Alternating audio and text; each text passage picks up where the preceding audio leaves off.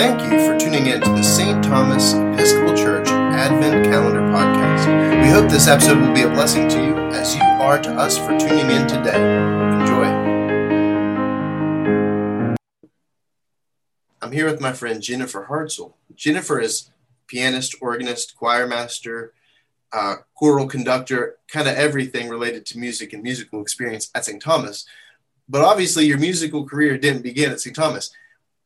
When did you realize that you had a gift for music or a knack for music? And when did you fall in love with playing?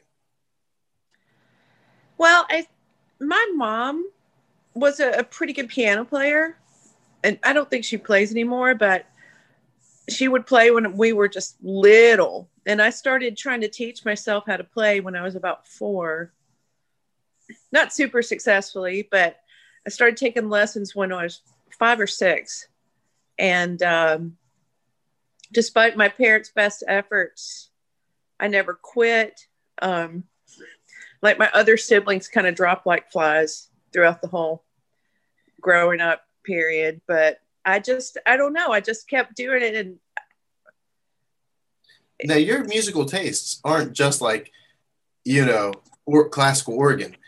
You play other instruments, and you, you know you've been in other kinds of bands. Tell me about some of the other musical instruments and bands that you've played in. Okay, well, when I was in college, I played in um, a kind of a, a punk band, but I played keyboards later, a couple of years later, after I finished grad school and was teaching and doing all this other stuff, I learned how to play bass.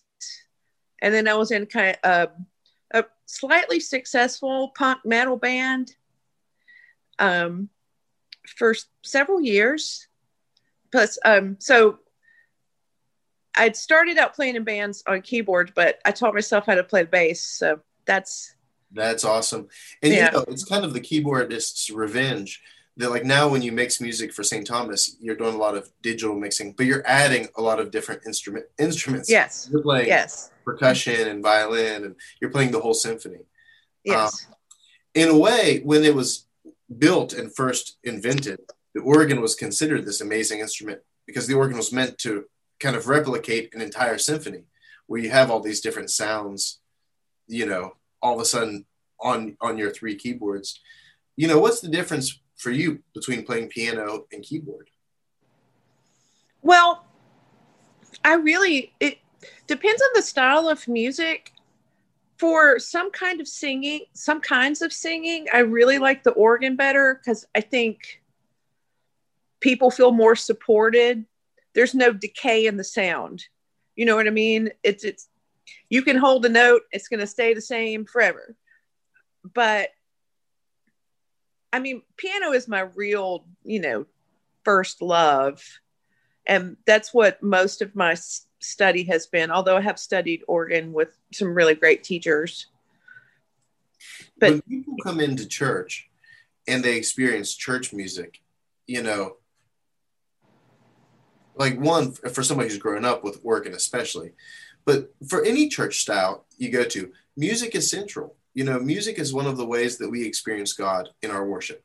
So for the Episcopal Church, we tend to prefer piano and organ. Some churches prefer, you know, more like a rock style. Some prefer more electric. Yeah. Um, but regardless of that, for everyone, and, and even across denominations and across genres, whether you're Pentecostal or Baptist or Methodist or Roman Catholic, music is kind of one of the ways that we deeply experience God in our worship. It's a yes. way that we deeply connect, even if it's just a cappella, like a very simple Taizé, repetitive, melodic. But you're on the other side of that. You are the music content creator. Hmm. How do you experience, or do you ever experience, you know, God through playing your music? Oh, I, I think absolutely.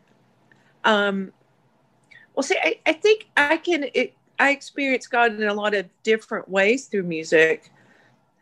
Honestly, and this is maybe going to sound silly, I've done so much writing and arranging since the pandemic, and uh, m- most of the time, it's not that hard to come up with an idea. But if I there's something I really want to do and I cannot figure out how to do it, I'm like, okay, you're just gonna let this speak to you, let God kind of let you know what what's going to be the best thing to do. I, I, mean, I really do feel that way. And then, oh, that's interesting because you know, like the idea of inspiration coming from the gods is kind of a, you know, Roman, yeah, Greek kind of kind of thing. Like the the gods are the ones who inspire us and motivate us and thrill us uh, and propel us to create art or to creation but also it's a very deeply Christian idea that like God is the God of creation. God is the God of wisdom. God is the God of, you know, I, I believe the Holy Spirit is one of creativity. Mm-hmm. um, so I'd say, you know, that's interesting and right on to experience God while you're creating new music. Mm-hmm. I don't know if a lot of folks know this, but you wrote a lot of the service music that we use at St. Thomas. It's original music to mm-hmm. us that you made. Is there something different creating church music than creating non-church music? Um, I think I I feel so strongly about especially the um, church music I've created that the words are so important that I have to respect the words, the text in a way that highlights it rather than like, oh, I'm going to write this cute tune and um, fit the words with that. Because I just, that, I, and I've discussed this with other composers, honestly. And some people are like, no, I'll write the music and then put the words to it. And I'm like, I can't, I find that very difficult. And but i think that's one of the great things about the music i write. It's mostly music that has words. And i do tons of arranging of instrumental music. And as you know a lot of that is just i'll sit down at the piano and improv and uh, record it and say here here's an arrangement. But yeah I, I think this the focus on the text is super important to me.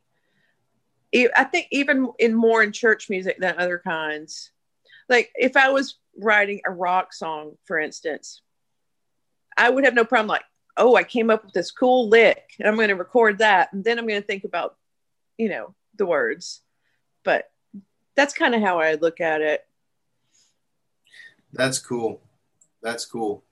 Listen, I know that you really create that holy space for a lot of people, especially me, in our worship. And there are some days where you're playing just some beautiful anthem. And I think, why did I even preach today when we could just play?